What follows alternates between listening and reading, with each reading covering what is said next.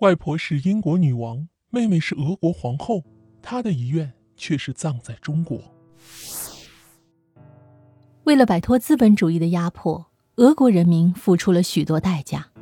农民和工人们放下了手中的锄头、扳手，拿起枪与不顾人民死活的邪恶政权做斗争。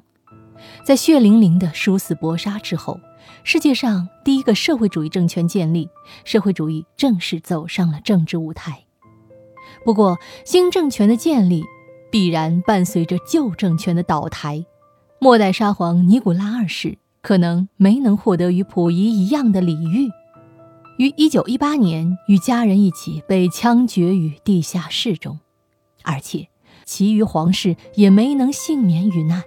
即便是早早进入了修道院中，以慈悲为怀的美丽修女伊丽莎白·费奥多罗夫娜。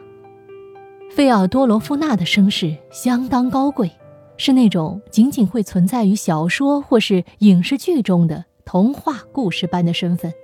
在本期节目的页面中，我们可以看到伊丽莎白·费奥多罗夫娜美丽的身影。她的母亲是维多利亚女王与阿尔伯特亲王的第三个女儿爱丽丝公主，父亲是黑森和莱茵河畔大公路德维希四世。而在成年后，与他结为姻亲的是罗曼诺夫王朝的谢尔盖亚历山大罗维奇大公，一位统治着莫斯科军权的皇室男子。然而，高贵的出身并没有使得伊丽莎白获得比其他普通少女幸运的命运。在她十四岁那年，肆虐于黑森公国的白猴，让还是少女的她失去了亲爱的母亲。白喉在现代医学还没有发展起来的19世纪末，绝对算得上是一个绝症。没有杀菌利器、青霉素的帮助，即便是享受着黑森公国中顶尖医疗待遇的大公路德维希，也只能看着自己的孩子们在病床上苦苦挣扎。当时，除了伊丽莎白，黑森大公与爱丽丝公主的五个孩子都接连染上了白喉。到最后，就连大公本人都染上了这一致死率极高的传染病。但病魔是恃强凌弱的东西，他首先夺走了他们最小的女儿玛丽的生命。得知玛丽的死讯后，爱丽丝公主痛不欲生，然后再将幼妹不幸病逝的消息告知她的其他孩子时，她为了能安抚孩子们的情绪。违背了和传染病患者保持距离的规矩，亲吻了他的孩子。就因为这轻轻一吻，爱丽丝公主染上了白喉。接着，因为她婚前作为母亲维多利亚的贴身秘书代理公务，婚后又作为大公夫人出席外交，身体已经十分虚弱，在染病后不到两日便亡故。所以，待到伊丽莎白从自己在普鲁士的奶奶处回到家乡黑森时，迎接她的不是朝思夜想的母亲，而是冰冷的棺木。然后，至此开始，她的命运便逐渐滑向了随波逐流的深渊。她是被视作棋子的女人，在中国象棋中最横冲直撞的是车。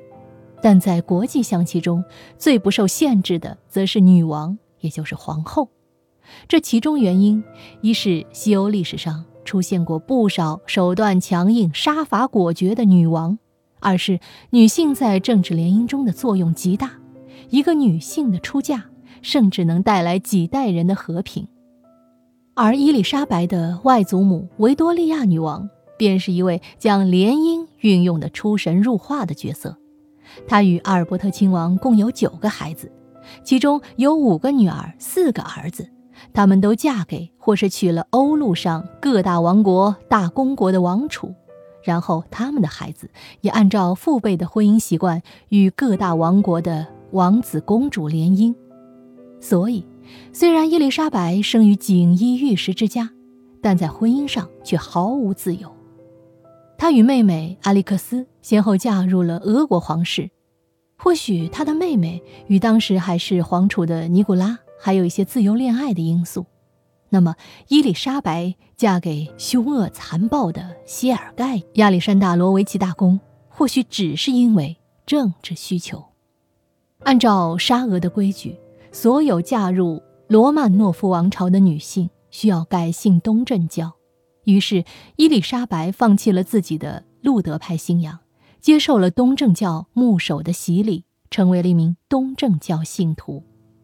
少年丧母的经历使得她心思细腻、多愁善感，总是怀着救助他人、给予他人温暖的爱心。所以，即便她的丈夫是个臭名昭著的昏庸无道又极其凶残之徒，她也仍旧受到人们的爱戴。一九零五年，因为俄国内部统治阶级与劳苦百姓间的矛盾激化。被视作俄国党人眼中钉的亚历山大·洛维奇大公死于炸弹谋杀，成为了革命党人的刀下鬼。失去了丈夫的伊丽莎白不仅没有追责，反而公开赦免了他们。然后，成为了寡妇的她离开了俄国宫廷，或是为了悼念丈夫的亡灵，也或是为了给摇摇欲坠的罗曼诺夫王朝祈福。她成为了东正教的修女。在成为修女后，伊丽莎白更有机会能够接触到劳苦大众了。她捐出积蓄，修建了专门资助穷人的教堂，大力支持慈善事业。在当时的俄国人民心中，这位美丽而善良的女性就是圣女下凡。只可惜，在时代更迭的大波浪中，她一个弱小的女子无法幸免。一九一八年十月革命后。布尔什维克获得政权，出于对沙皇的极度憎恶，他们枪杀了尼古拉二世一家，并对罗曼诺夫王朝的其余人口展开了追杀。于是，在同一年，伊丽莎白被布尔什维克逮捕并活埋，而他的遗愿是将自己埋在中国。一九二零年，几经辗转后。他的尸首被安葬在了北京的安定门外东正教公墓。